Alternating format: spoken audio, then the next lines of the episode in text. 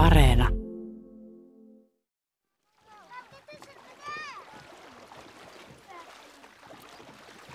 Tässä ohjelmassa teemme tuttavuutta 1400-luvulla ennen ajanlaskun alkua eläneen naisfaarao Hatshepsutin kanssa. Hänen elämänsä sijoittuu Egyptin muinaisessa historiassa uuden valtakunnan aikaan. Tuolloin maan pääkaupunki oli Niilin rannalla sijainnut loistelias Teeba, eli nykyinen Luxor, joka sijaitsee noin 650 kilometriä Kairosta etelään. Niili oli kuuluisa viljavista rannoistaan ja Teebassa joen molemmille puolille pystytettiin ylellisiä palatseja vehreine puutarhoineen. Hatshepsutin valtakausi oli yksi Egyptin vauraimmista. Hän kunnostautui erityisesti mahtavien monumenttien ja temppeleiden rakennuttajana ja toteutti rakennushankkeita mahdollisesti enemmän kuin kukaan edeltäjänsä. Jo tuhansien vuosien takaisessa Egyptissä valta himotti siinä missä sopimattomat rakkaussuhteetkin. Hovissa juoniteltiin, haudottiin kostoa ja haluttiin syrjäyttää vallasta kilpailevat sukuhaarat. Makuuhuoneisiin saattoi livahtaa muitakin kuin aviopuolisoita, eikä ihme sillä hallitsijoiden puolisot löytyivät yleensä perhepiiristä. Tässä ohjelmassa saamme kuulla muun muassa muinaisia juoruja. Minä olen Riikka Suikkari ja tämän Tiedeykkösen haastateltavina ovat egyptologi Mia Meri sekä papyrologi egyptologi Erja Salmenkivi. Hän vertaa Hatshepsutia 1400 vuotta myöhemmin vaikuttaneeseen Kleopatraan. Molemmat naiset hallitsivat Egyptiä yli 20 vuotta rautaisella otteella naiseudestaan huolimatta. Heistä kuuluisampi Kleopatra tuli tunnetuksi sekä vahvan johtajuutensa ansiosta että rakkaussuhteistaan roomalaisen eliitin alfauroksiin Julius Caesariin ja Markus Antoniukseen. Kleopatra on tiedeykkösen pääosan esittäjä myöhemmin – Tämänkertaisen ohjelman tähti on puolestaan 3500 vuotta sitten syntynyt Hatshepsut. Hän oli Egyptin ensimmäinen naisfaarao ja ehkä myös ainoa nainen, jonka tiedämme olleen faarao aivan varmasti.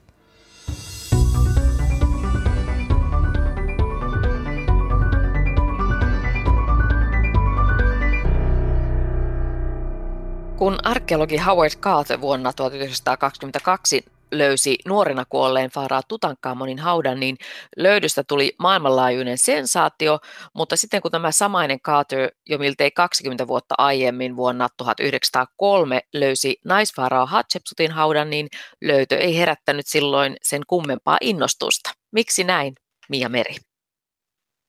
No siis silloin, kun Howard Carter löysi Tutankamonin haudan, niin sehän oli aivan siis käsittämättömän mahtava juttu. Mutta tämä, minkä takia Hatshepsutin hauta ei sitten niinku herättänyt sitä samaa juttua, oli se, että siinä missä Tutankhamonin hauta oli ryöstämätön, eli sieltä löydettiin aivan valtavan hienoja siis aarteita, joita kaivettiin niinku pitkän pitkän aikaa, se oli niinku vaan sellainen jatkuvaa niinku oh ja ah ja uh, ja me ei voida uskoa, että näin tapahtuu. Mutta Hatshepsutin tilanteessa ongelma oli vähän niin kuin se, että me tiedettiin koko ajan, missä se Hatshepsutin hauta on. Eli jo Napoleonin tutkimusretkikunta, kun ne meni silloin äh, 1700 ihan lopussa Egyptiin, niin ne ties jo, ne on tota, merkannut, että tässä on tällainen hauta. Me ei tosin tiedetty, kenen hauta se on. Ja myöhemmin sitä on yrittänyt äh, muun muassa James Burton kaivaa, joka on ollut tällainen äh, brittiläinen egyptologi. Mutta se ongelma oli se, että se hauta on ollut todella vaatimaton. Sitä ei ole siis käytännössä ollenkaan koristeltu. Ja se oli kuulemma ihan täynnä kiviä. Ja se Burton oli vaan sillä että joo, että ei kuule maksa vaivaa, että antaa olla tämän haudan. Joten sitten kun Howard Carter päätyi silloin vuonna 1903 sinne Kuninkaiden laaksoon, niin siinä vaiheessa hän kaivaa useita hautoja ja niin kuin dokumentoi niitä samaan aikaa. Ja tämä Hatshepsutin hauta on vain yksi niistä monista. Ja meillä on itse asiassa säilyt teksti, jossa tämä Howard Carter sanoi, että tämä on ollut niin kuin mitä ärsyttävin hauta kaivaa esille. Varmaan just sen takia, että siellä on ollut niin paljon sitä sotta-ainesta, että se on ollut ihan täysin, se on noin 200 metriä pitkä, pikkasen oikealle kaartuva käytävä. Ja siis siellä on ollut myös niin huono se ilmanvaihto sinne hautaan, kun se on tosi ahdas. Että esimerkiksi tämä James Burton on kertonut, että kun sinne on yrittänyt kaivaa sitä hautaa, niin niille ei pysy niin kuin liekit noissa valonlähteissä päällä, kun siellä on niin vähän happea. Eli se on ollut ihan siis kamalaa hommaa niille ihmisille. Ja tosiaan sitten kun se Howard Carter menee ja se onnistuu lopulta pääsemään sinne loppuun asti, niin käy ilmi tosiaan mikä oli oikeastaan selvää heti alusta asti, että se hauta on tyhjä, se on täysin ryöstetty, ei siellä ole niin melkein mitään löytämisen arvosta. Eli sieltä löytyy ainoastaan tällainen kivinen sarkofagi, joka on viety Bostonin museoon, eli sen pystyy siellä näkemään. Pyramidien pystyttäminen oli ollut muinaisessa Egyptissä aina jättimäinen rakennushanke, joka oli syönyt valtavasti koko valtakunnan resursseja. Nuo näyttävät rakennukset olivat myös houkutelleet haudan ryöstäjiä, joten uuden valtakunnan aikana faaraoiden viimeisiksi leposijoiksi ei enää rakennettu pyramideja. Suuri rakennuttaja Faarao Hatsepsut sai tyytyä vaatimattomaan käytävään – hänen leposiansa oli mahdollisesti Teban eli nykyisen Luxorin länsirannalla sijaitsevan kuninkaiden laakson ensimmäinen hauta.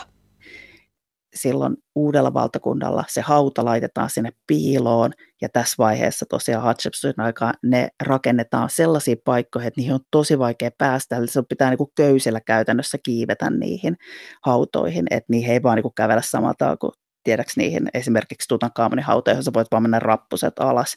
Eli tosiaan siellä on niin köysistä riiputtu, että olisi päästy sinne paikkaan. Ja, tota, ja sitten niin se kuolintemppeli on laitettu ihan eri paikkaan, eli että ne ei niin antaisi vinkkiä, että mistä ne haudat löytyy. Mutta kuten me havaittiin, ei, ei sitten ollut lopulta sit mitään hyötyä, koska ne hautojen rakentajatkin rupesivat ryöstää itse niitä hautoja. Hatshepsutin muumio löytyi vuonna 1903, mutta kesti yli sata vuotta ennen kuin sen henkilöllisyys selvisi. Tunnistaminen on sitten ihan oma tarinansa ja sen saamme kuulla tässä ohjelmassa myöhemmin. Hatshepsut on juuri nyt ajankohtainen, sillä hänen muumionsa oli yksi niistä 22, jotka siirrettiin keväällä Kairon läpi kulkeneessa paraatissa egyptiläistä museosta uuteen lepopaikkaan, eli egyptiläisen sivilisaation kansallismuseoon. Tämä muumioiden paraati oli semmoinen loistelija spektaakkeli ja siitä seurattiin myös muun muassa täällä meillä. Egyptologi Mia Meri, miksi nämä muumiot täytyy siirtää? No siinä on nähtävästi ollut ihan syynä se, että Kairossa oleva vanha museo, niin se on käynyt vähän vanhaksi ja nythän siellä Egyptissä on aukeamassa se uusi Grand Museum, joka on tulossa lähelle sinne pyramideja. Ja nämä muumiot, mitä nyt siirrettiin, laitettiin eri museoon. Ja se on enemmän sellainen, että se käsittelee niin kuin pidemmältä ajalta sitä kulttuuria. Ja mä uskoisin, että siellä on paljon modernimmat olosuhteet niille muumioille ja ne saadaan laitettua paljon paremmin esille. Et sen takia. Just, ja sitten tämä Egyptin valtion pääarkeologi Zahi Havas perustelee sitä siirtoa niin, että, että he haluavat, että ensi kertaa muumioiden esittely on sivistynyttä ja opettavaista eikä viihdettä. Mitä mieltä sinä olet näistä ylipäänsä niin kuin muumioiden esillepanosta museoissa? No, ne on ollut alasti siellä ja se on aika epäkunnioittavaa niitä vaineekin kohtaa, että siitä tulee enemmän spektaakkelimainen. Ja sitten myöhemmin ää, nykyään on ollut siis tapana, että kun muumioita esitellään, niin jos ne on tosiaan sellaisia niin kuin ilman kääreitä olevia muumioita, niin niihin laitetaan just sellainen vähän niin kuin peitto päälle, että niistä näkyy ehkä jalkaterät ja sitten niin kuin kasvot naisfaarao Hatshepsut tosiaan oli yksi näistä, jotka nyt sitten siirrettiin uuteen paikkaan, niin millaisia lähteitä meillä on käytettävissä tähän Hatshepsutiin liittyen, egyptologi Mia Meri?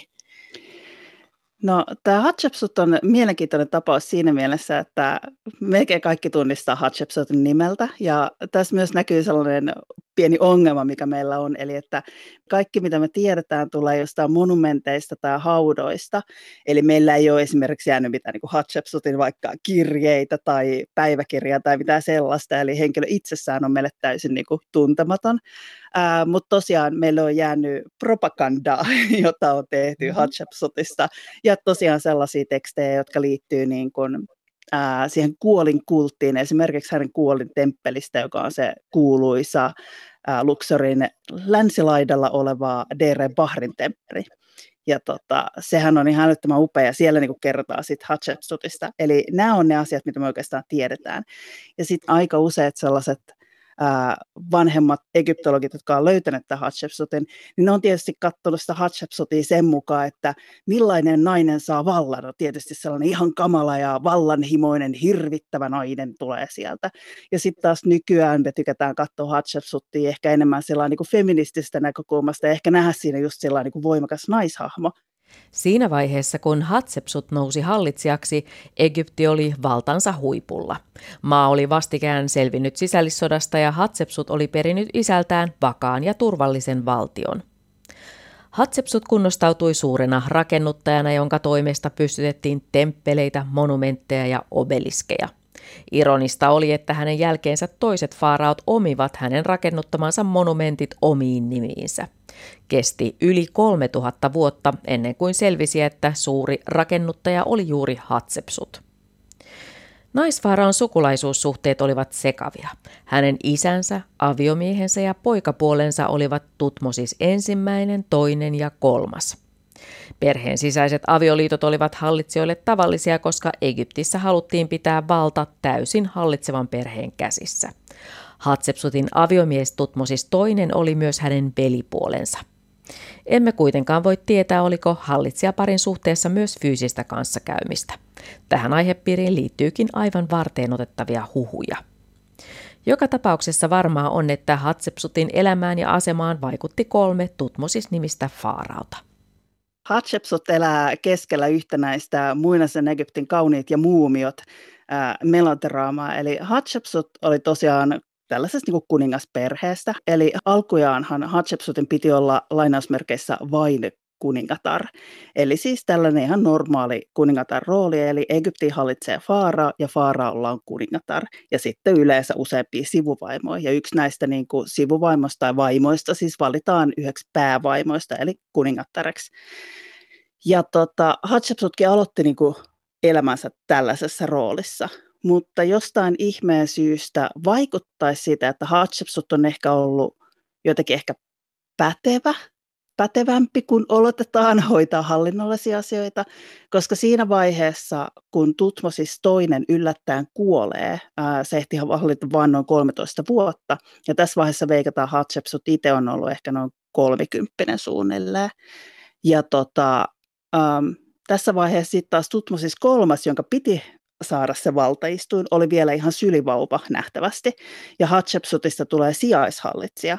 Hatshepsutin aikana tämä homma on sujunut niin älyttömän hyvin, että nähtävässä virkamiehet on ollut sillä että hei, että mitä jos sä vaan jatkaisit faaraana sen sijaan, että me annettaisiin tämä valta nyt tälle pojalle. Ja näin sitten Hatshepsut hallitsi monta monta vuotta niin, miten se nyt on ollut oikeasti mahdollista, että tosiaan naisfaarao on sitten päässyt valtaistuimelle ja ilmeisesti vielä ilman mitään, mitään ö, sotia tai vallankaappauksia? No se onkin jännä kysymys. Tässä kun pääsisi taas kärpäsenä kattoon, niin saisi paljon selville, mutta tota, mä veikkaan, että siinä on ihan vaan ollut se, että Hatshepsut on ollut niin törkeän hyvä hallitsija. Ihan vaan piste. Meillä on aikaisemmin ollut myös muita naissijaishallitsijoita, mutta ne on aina niin kuin tosiaan jossain vaiheessa laitettu syrjään. Mutta Hatshepsutilta tilanne näyttää olevan vielä niin kuin sillä, että tämä poika Tutmosis kolmas, tai tuleva Tutmosis kolmas, niin ei ole millään tavalla, niin kuin sitä ei ole haitannut, että Hatshepsut on siellä vallassa. Ja tosiaan eihän niin valta ei ole vaan sillä, että yksi tyyppi päättää, että mä oon nyt kuningas. Että se ei ole silleen, vaan se aina toimii niin kuin yhteistyössä, että sulla on niin kuin useita virkamiehiä mukana kanssa niin kuin tukemassa sitä valtajärjestystä. Niin nähtävästi myös nämä virkamiehet on katsonut, että tämä on tosi hyvä järjestely, että näin me mennään.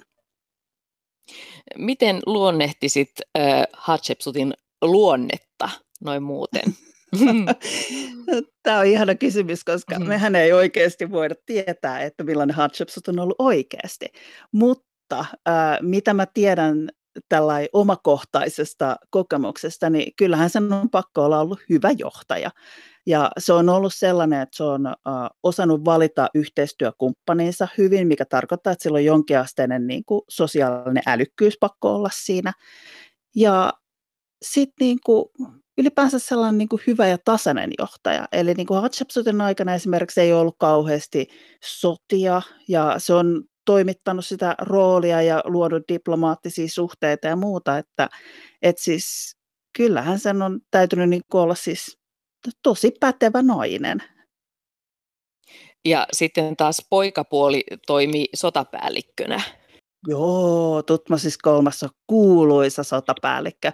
Eli Tutmosis kolmas on itse asiassa, se hallitsi siis käytännössä 55 vuotta, mutta siitä niin kuin suunnilleen se 22 vuotta siis kuului Hatshepsutin hallintoajalle, koska tavallaan niin kuin Tutmosis oli aluksi faarao ja sitten Hatshepsut vaan tuli siihen väliin, vähän niin kuin nappasi sitä osan itselleen. Mutta joka tapauksessa, niin siis Tutmosin 42 ensimmäistä vuotta se vaan soti tässä hallintokaudella. Tietysti tämä kuulostaa vähän hassulta, koska nyt siinä oli se Hatshepsut, joka oli siis rauhan aikaa. Mutta Tutmosis meni siis ää, armeijaan ja se hoiti niitä Hatshepsutin kaikkia sotatoimia. Ja se on laajentanut oman hallintoaikanaan Egyptiin laajemmalle kuin kukaan muu faaraoista. Esimerkiksi Ramses II, jota pidetään suurena sotafaaraana, ei saanut omia niin kuin, rajojaan tai Egyptin rajaa laajennettu yhtä laajasti. No mihin tämä perustui, että Hatshepsutin valtakausi kesti tosiaan yli 20 vuotta ja sitten sit se oli myös niin kuin yksi muinaisen Egyptin kaikkein vauraimmista kausista? Se on tietysti vähän sellainen, niin että mistä voi päätellä, niin ehkä rakennuskohteista, että miten paljon siinä aikana on rakennettu, mutta myöskin ihan vaan se, että sotahan on tosi, ää, siis se, se vaatii tosi paljon resursseja, ei kellään ole niin kuin varaa lähteä sotaan ja vallottaa maita, eli viitata just se Hatshepsutin perilliseen, ellei siellä ole niin kuin vakaat olot siinä maassa itsessään. Kuvataiteessa ainoastaan kuninkailla, jumalilla ja kuolleilla on parta, mutta sitten Hatshepsutilla on sellainen. Miksi? No, tämä liittyy muinaisen Egyptin kuvataiteen perinteisiin. Eli Hatshepsut on kuvattu tällaisen niin irtoparran kanssa. Ja esimerkiksi Hatshepsutin patsaissa näkyy sellainen tekoparta ja vähän niin kuin sellaiset ripustuskoukut, jolla se mm-hmm. tekoparta on laitettu. Mutta mutta eihän me oikeasti tiedetä, onko Hatshepsut käyttänyt oikeassa elämässä tekopartaa. Eli tämä liittyy siihen, että muinaisegyptin taide ei kuvaa todellisuutta, vaan se kuvaa ideaa. Ja Faarao on aina mies, koska se on miespuolinen Jumala maan päällä, eli Horus Jumala.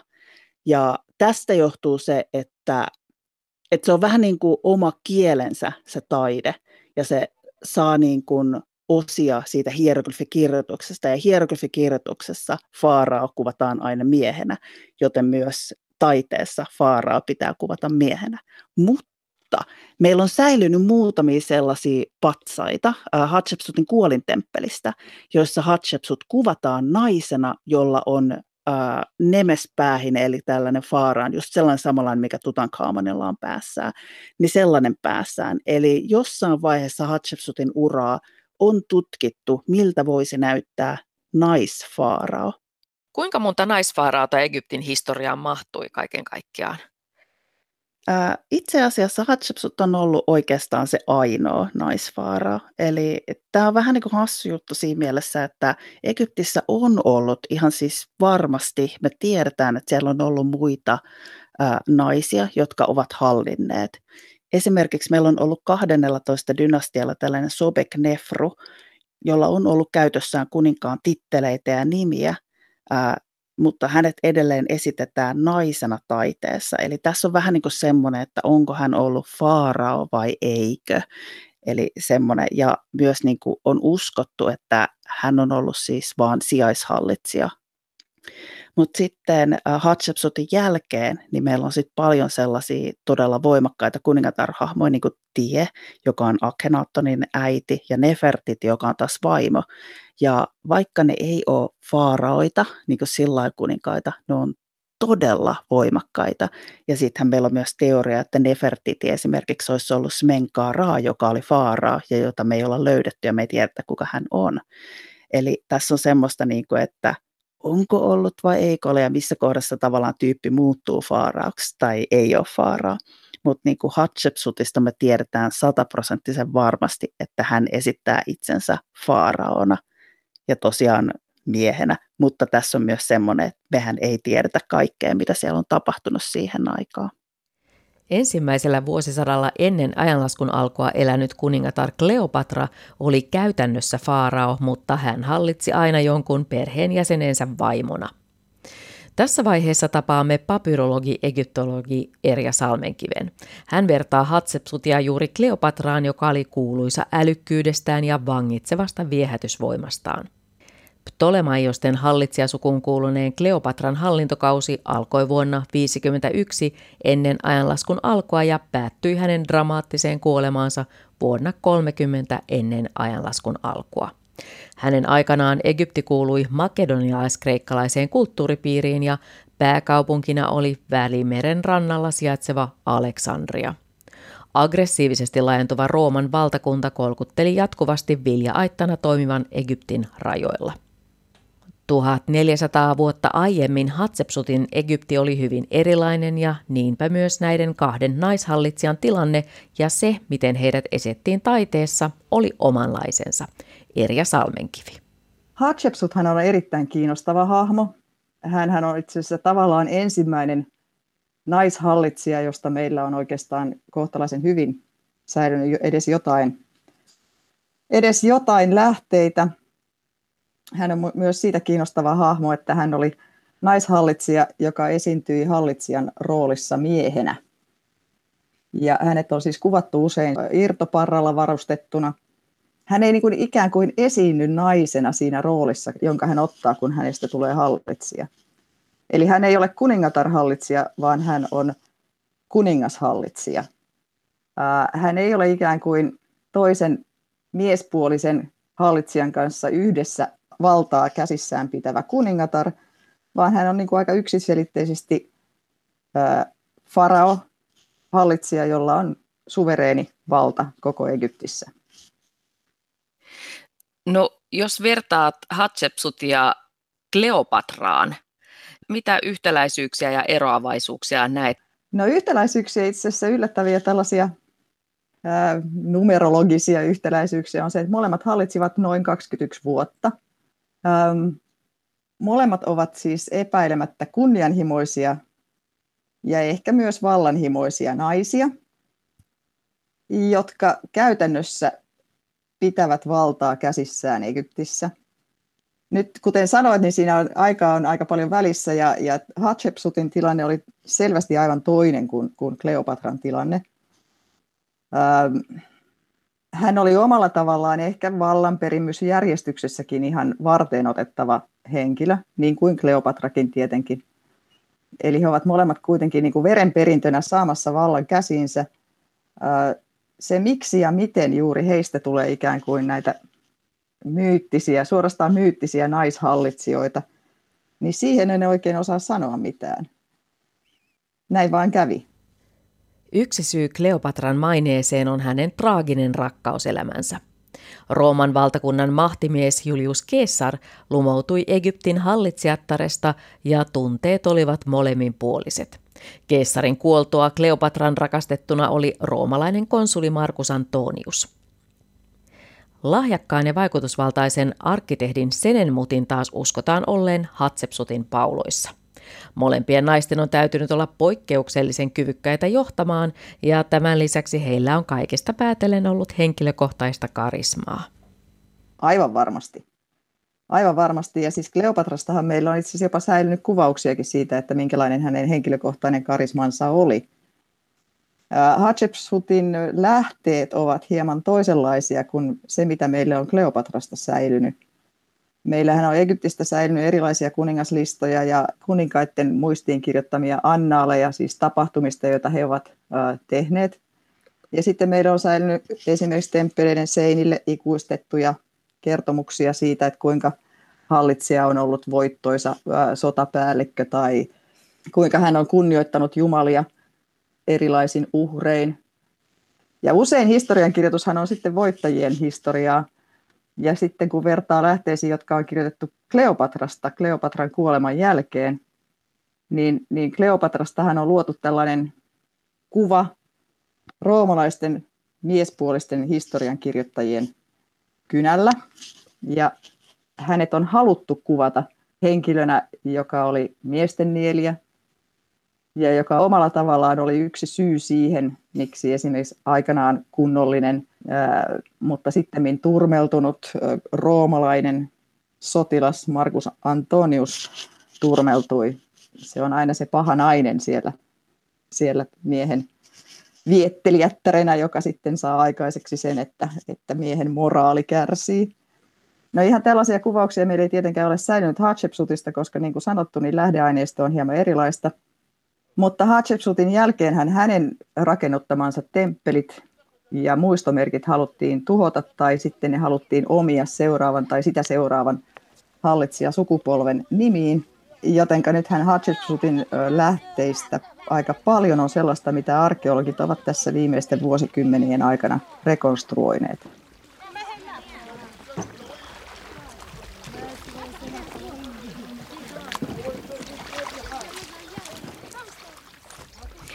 No, miten vertaisit Hatshepsutin aikaista pääkaupunkia Tebaa Kleopatran aikaiseen Aleksandriaan? Hatshepsutin aikainen Teeba oli siis perinteinen egyptiläinen ää, keskus, hallinnollinen keskus ja, ja uskonnollinen keskus. Ja siellä myös oli oikeasti sitten siellä länsirannalla ää, hallitsijoiden haudat kuninkaiden laaksossa. Ja kuninkaiden ää, laaksoon liittyvät ää, hallitsijoiden kuolin temppelit länsirannalla. Kun taas itärannalla oli Karnakin suuri temppelikompleksi ja Luxorin temppeli ja sitten ää, kaikki asuinkorttelit. Ja luultavasti samalla tavalla kuin kaikki muutkin vanhat kaupungit, niin siis siinä oli monta eri ää, kerrosta. Ää, asuntoja rakennettiin vanhojen asuntojen viereen ja sitten niitä rakennettiin vanhojen ää, jo tuhoutuneiden rakennusten päälle – sanoisin, että voisi, voisin kuvitella, tosin tätäkään me emme ihan tarkkaan tiedä, että nämä asuinkorttelit olivat vähän sellaista keskiaikaisen kaupungin äh, siksakkia, kun taas Aleksandria luotiin tietoisesti sellaiseksi pääkaupungiksi, jossa käytettiin kreikkalaista Deinokrates-nimisen arkkitehdin ruutukaavaa, eli sinne laitettiin itä-länsisuunnassa ja pohjois-eteläsuunnassa olevat pääkadut – ja sitten kullekin väestöryhmälle oli omat asuinkorttelinsa. Taiteilijat ikuistivat Hatsepsutin ja Kleopatran muun muassa temppeleiden seiniin. Kuvaustavassa on eroavaisuuksia. Erja Salmenkivi. Taustalla vaikuttaa koko ajan egyptiläinen ideologia siitä, että meillä on siis pyhä kolminaisuus, jossa on isä, äiti ja lapsi. Eli itse asiassa tämmöinen ajatusmaailma siitä, että kuinka niin kuin maskuliininen täydentää feminiinistä, niin siis joko sitten niin kuin Hatshepsut sen teki, että hän ottaa itselleen niitä maskuliinisia piirteitä virallisessa kuvauksessaan, siinä kuvauksessa, jossa hän esiintyy hallitsijana, tai sitten niin kuin Kleopatra sen teki, että hän oli oikeasti itse kuningatar ja hallitsija, mutta hänellä oli aina tällainen nuorempi miespuolinen kanssahallitsija. No mistä se johtuu, että Kleopatra sai sitten äh, esiintyä nimenomaan naisena esimerkiksi taiteessa, ettei hänen tarvinnut enää esittää miestä tekoparran kanssa niin kuin Hatshepsutin? Hänellä on itse asiassa oikeasti koko tämän tolemajolaisen ajan esikuvia, jotka ovat vahvoja naisia, jotka ovat kuningattaria, jotka esiintyvät kuningattarina kanssahallitsijoina. Eli itse asiassa hänen ei enää tarvinnut tehdä sitä, mikä Hatshepsut teki hän saattoi esiintyä naisena ja kuningattarena ja silti olla se, jolla oli valta käsissään. Näin papyrologi, egyptologi Erja Salmenkivi. Myöhemmässä Tiedeykkösessä käsittelemme tarkemmin juuri Kleopatraa, joka on edelleen yksi historian kaikkein vaikuttavimmista kuuluisuuksista. Teeban eli nykyisen Luxorin länsirannalla on aikoinaan levännyt myös Hatsepsut. Lähistöllä sijaitsee Hatsepsutin kuolintemppeli – Rakennuskompleksi on upea ilmestys, joka näyttäytyy erityisen majesteettisena, kun sitä katsoo Niilin vastarannalta. Kuolintemppelin kuvasarjassa kerrotaan Hatsepsutin syntytarina. Jumalallinen syntymä oli tärkeää valtapoliittisista syistä. Egyptologi Mia Meri jatkaa. Joo, eli tosiaan siellä keskimmäisellä tasolla sitä Hatshepsutin kuolintemppeliä, niin on kerrottu Hatshepsutin syntymätarina – ja se on sellainen kuvasarja, jonka vieressä on tietysti tekstit paikallaan. Ja siinä kerrotaan, kuinka Hatshepsut on tullut maailmaan. Ja tämä tapahtuu sillä tavalla, että Aamon ää, paikallinen pääjumala ja myöskin niin kuin siihen aikaan ylipäänsä voimakkain jumala, mitä Egyptissä oli, ää, katsoo Hatshepsutin äitiä, joka on kaunein nainen, jonka hän on koskaan nähnyt. Ja sitten tässä vaiheessa ää, Aamon ottaa Faaraon ulkomuodon ja menee sitten sinne rilluttelemaan tämän ää, kuningattaren kanssa. Ja tämän ää, seksiaktin seurauksena syntyy Hatshepsut. Ja tätä kautta me saadaan tietää, että Hatshepsut on siis Jumalan lapsi. Ja tämä myös antaa sen niin kuin perusteen, että minkä takia Hatshepsut saa hallita Egyptiä. Ja siinä tekstissä tosiaan sanotaan, että Aamon on ihan niin kuin varta vasten luonut Hatshepsutin hallitsemaan maailmaa, niin kuin kaikkia ihmisiä ja kaikkia kansoja, ei pelkästään egyptiläisiä. Kuolintemppelistä tuli kulttikeskus, jossa palvottiin muun muassa shakaalipäistä muumioinnin jumalaa Anubista sekä naisjumalatar Hathoria. Hathor oli sekä rakkauden että kuoleman jumalatar ja hänet kuvattiin usein lehmänä tai naisena, jolla on lehmän sarvet. Faaraa toimi välittäjänä jumalten ja tavallisten ihmisten välillä ja Hatsepsut halusi samaistua erityisesti Hathoriin. Hatsepsuten temppelissä, joka on tosiaan siellä Dere Bahrissa eli Luxorin länsirannalla, niin se kuolintemppeli koostuu itse asiassa vähän niin kuin useammasta pienemmästä temppelistä. Ää, siinä on ensinnäkin se niin kuin kuolintemppeliosio, mutta siellä on myös Anubikselle ja Hathorille ää, sellaista vähän niin kuin sivukappelit, jos niin voisi sanoa, tai pienemmät sivutemppelit. Ja tota, Hathorin temppeli, niin siitä tulee merkittävä kulttikohde, eli myöhempinä vuosina ää, ja myöskin jo varmaan Hatshepsutin elinaikana, niin siinä niin kuin täsmälleen toisella puolta Niiliä on Karnakin temppeli, joka on Aamonin ää, pääkulttipaikka. Ja edelleenkin siis oikeasti ajatelkaa, maailman historiassa ei ole ollut yhtä suurta uskonnollista rakennusta koskaan sen jälkeen, kun Karnak on sinne rakennettu. Että se on tosiaan hmm. ihan valtava. Niin sieltä on siis äh, tuoneet papit äh, Aamonin vierailemaan sinne Hatshepsutin kuolintemppeliin, sinne Hathorin luokse. Ja Aamon viettää kokonaisen yön Hathorin kanssa. Ja tähän liittyy myös sellainen niin kutsuttu kaunis laaksojuhla, jossa siis äh, normaalit ihmiset tulee tavallaan varmaan se Aamonin mukana sitten sinne temppelille. Ja me ei tiedetä ihan tarkalleen, että millaista rituaalia tai minkälaisia ehkä juhlia siellä on ollut, mutta tämän jälkeen nämä ihmiset menee kuolleiden ää, esi-isiensä tai sukulaistensa hautoihin, syö siellä juhlaillallisen ja nukkuu yönsä siellä haudassa. Ja sitten seuraavana päivänä, kun aurinko nousee, niin sitten aamon palaa takaisin omaan temppeliinsä ja nähtävästi nämä ihmiset sitten kanssa palaa siinä vaiheessa omiin koteihinsa. Eli se on semmoinen yö, jolloin elävät ja kuolleet pääsee juhlimaan yhdessä. Kuulostaa kauniilta. Tämä temppeli, kuten muutkin Hatsepsutin rakennusprojektit, oli pääarkkitehti Senenmutin käsialaa. Siis sen saman Senenmutin, jolla on uumoiltu olleen hallitsijansa kanssa muutakin yhteistä kuin pelkät arkkitehtoniset suunnitelmat. Mia Meri jatkaa. Tenemot on mielenkiintoinen henkilö. Tästähän liittyy kauheasti tällaisia vähän niin kuin muinaisia juoruja. Eli Senemutista veikataan, että hän on saattanut olla Hatshepsutin rakastaja äh, ja ehkä vähän niin kuin tällainen, voiko sanoa, jalkamies tässä mm. tapauksessa. Mutta siis Hatshepsut saa siis äh, lapsen silloin vielä, kun se on Tutmosis toisen kanssa naimisissa, joka on siis hänen velipuolensa. Mutta tämä Senenmut toimii siinä vaiheessa Neferuraan, eli tämä Hatshepsutin tyttären, ää, vähän niin kuin opettajana. Ja meille on säilynyt todella paljon Senenmutin patsaita, 25 kappaletta itse asiassa, ja, tai ainakin ne me tiedetään. Ja tämä on enemmän kuin suunnilleen melkein kellään historiassa olleella niin kuin muulla virkamiehellä tai yksityishenkilöllä. Ja osa näistä patsaista on sellaisia, että niissä ää, Senenmut esitetään Neferuraa sylissään samalla tavalla kuin mitä yleensä esitetään Iisis Horus-lapsi sylissään. Eli tässä tulee ihan selkeä semmoinen, että Senenmut ottaa vähän niin kuin äidin hahmon verrattuna siihen, että sen sylissä on tosiaan se Neferura eli Hatshepsutin tytär. Ja nämä on todella erikoisia, siis mä en muista nähneeni vastaavia patsaita keltään muuta kuin Senenmutilta. Eli niin kuin samanlaisia patsaita toki on, mutta se, että siinä olisi vielä tämä niin kuin, ää, kuninkaallinen tytär sylissä. Eli tässä niin kuin saadaan vähän sellaista fiilistä, että olisikohan tässä niin kuin enemmänkin kuin pelkästään, että kotiopettaja nyt tässä istuu. Ja sitten siinä on ollut myös se, että tosiaan nämä patsaat, niin eihän niin kuin normaalilla ihmisellä ole siis mitenkään varaa rakennuttaa patsaita.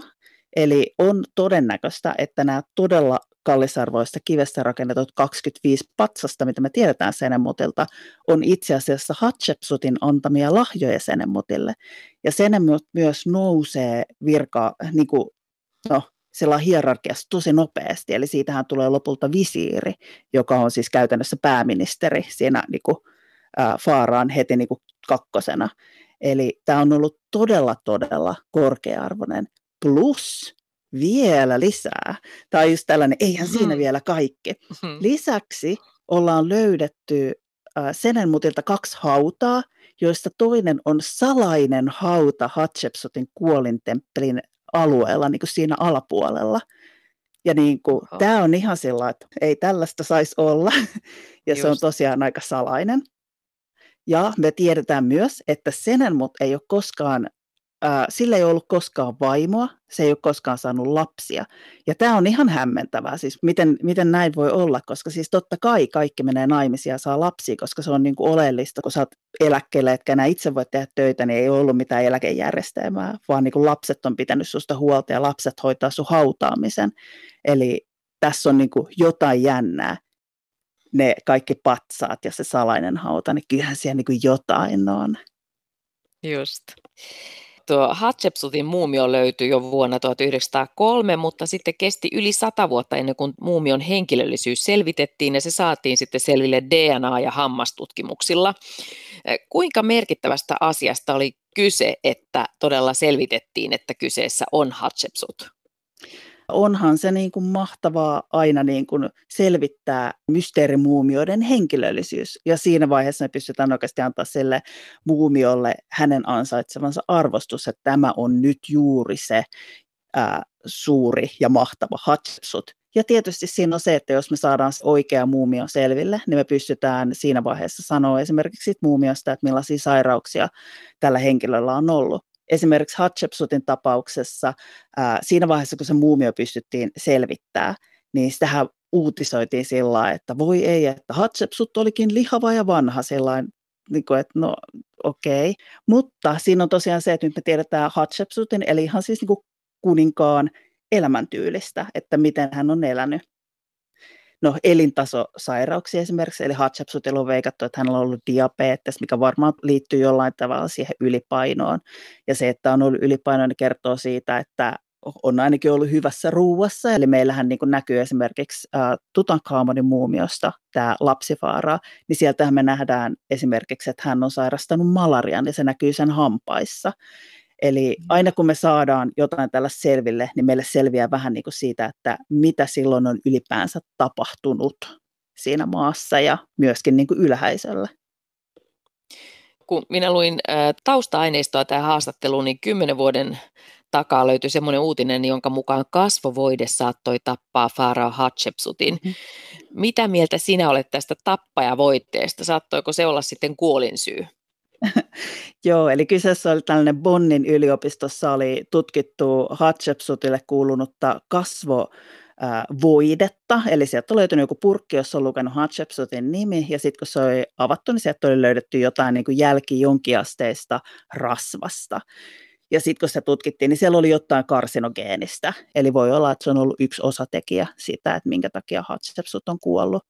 Ja siinä on siis tosiaan se, että kun sillä on ollut se luusyöpä ja sitten diabetes ja tietenkään siihen aikaan diabetesta ei ole osattu hoitaa samalla tavalla, koska ei ollut insuliinipiikkejä, eikä välttämättä ihan ole ymmärretty, mistä se johtuu. Niin äh, meillähän siis Tutmosis kolmas äh, siinä niin Hatshepsutin vallan loppuvaikoina alkaa ottaa enemmän niin kuin Faaraan tehtäviä itselleen jo. Eli siinä on sellainen tähän aikaan tyypillinen, että koulutetaan tavallaan niin seuraaja. Eli Hatshepsut on nähtävästi tiedostanut, että hän on ollut niin kuolemaan päin ja niin kaikille selkeä, että se tulee tapahtumaan.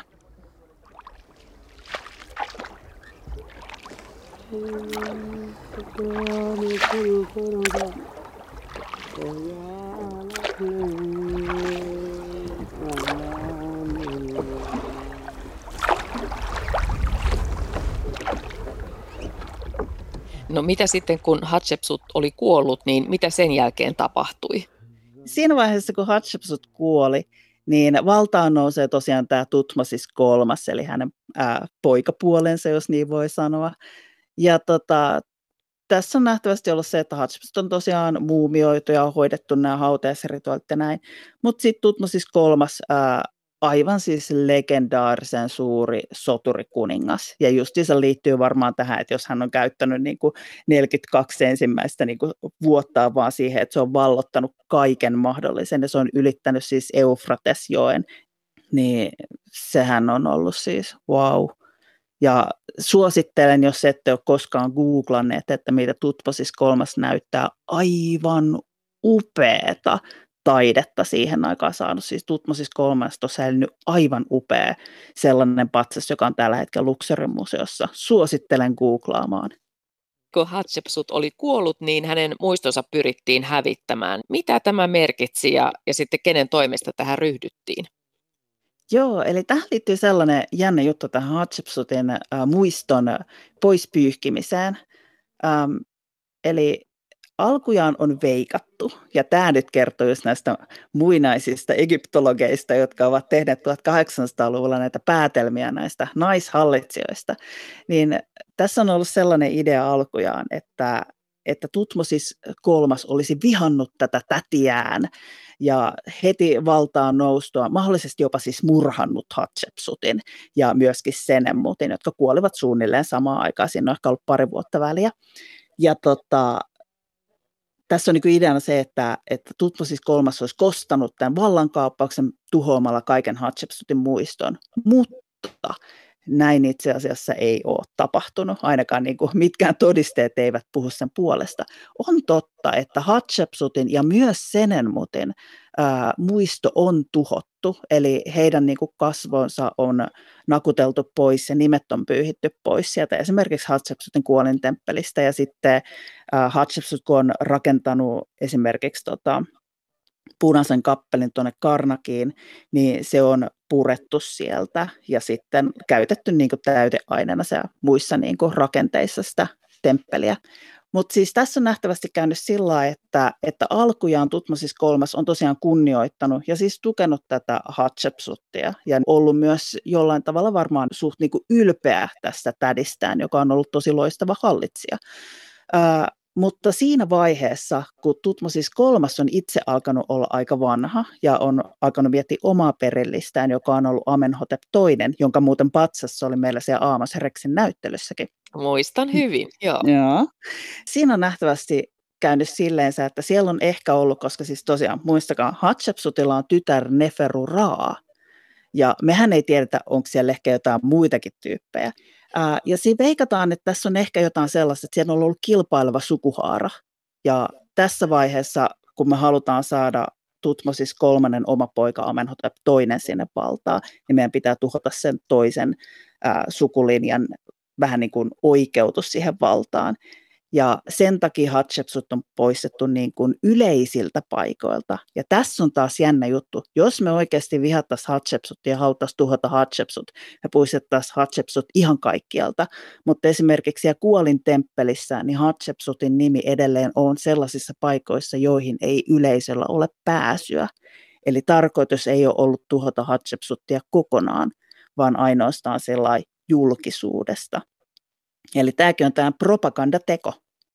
No tämä Hatshepsutin kuolintemppeli, sillä on myös todella ikävä kaiku sen takia, että vuonna 1997 terroristit hyökkäsivät sinne temppeliin ja surmasivat turisteja. Niin mitä tuolloin tapahtui? Terroristit tappoivat muistaakseni yli 60 turistia.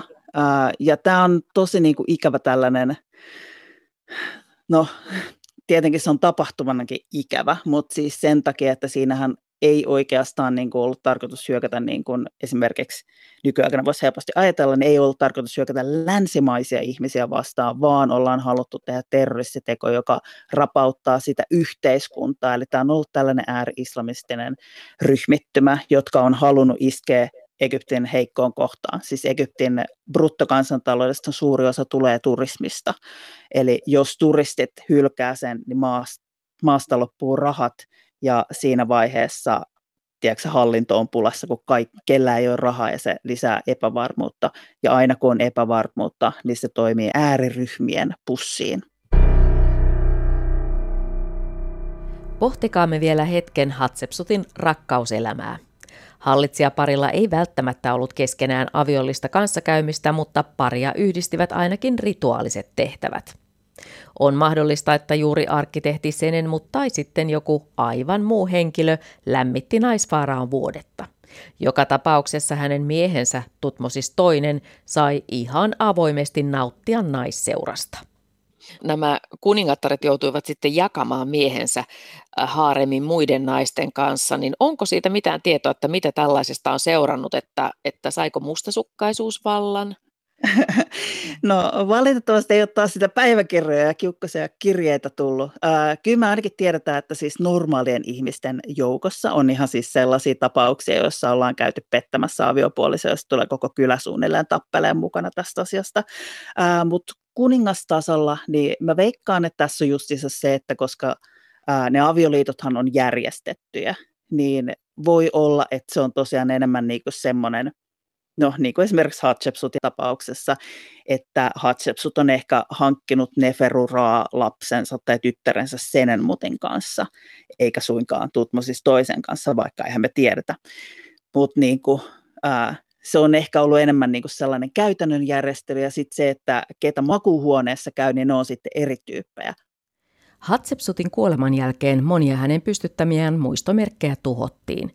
Tällä tavoin hänet yritettiin poistaa jälkipolvien tietoisuudesta, jotta hänen perillisensä saatiin syrjäytettyä valtaistuimelta. Mutta kuten tämäkin ohjelma todistaa, Hatsepsut ei poistunut historian lehdiltä, vaan hänen maineensa kyvykkäänä ja pitkäaikaisena hallitsijana elää edelleen.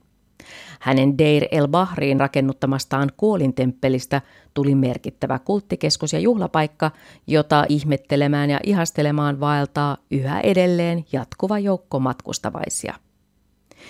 Ei unohdu myöskään Egyptin huomattavasti myöhemmän hallitsijan Kleopatran muisto.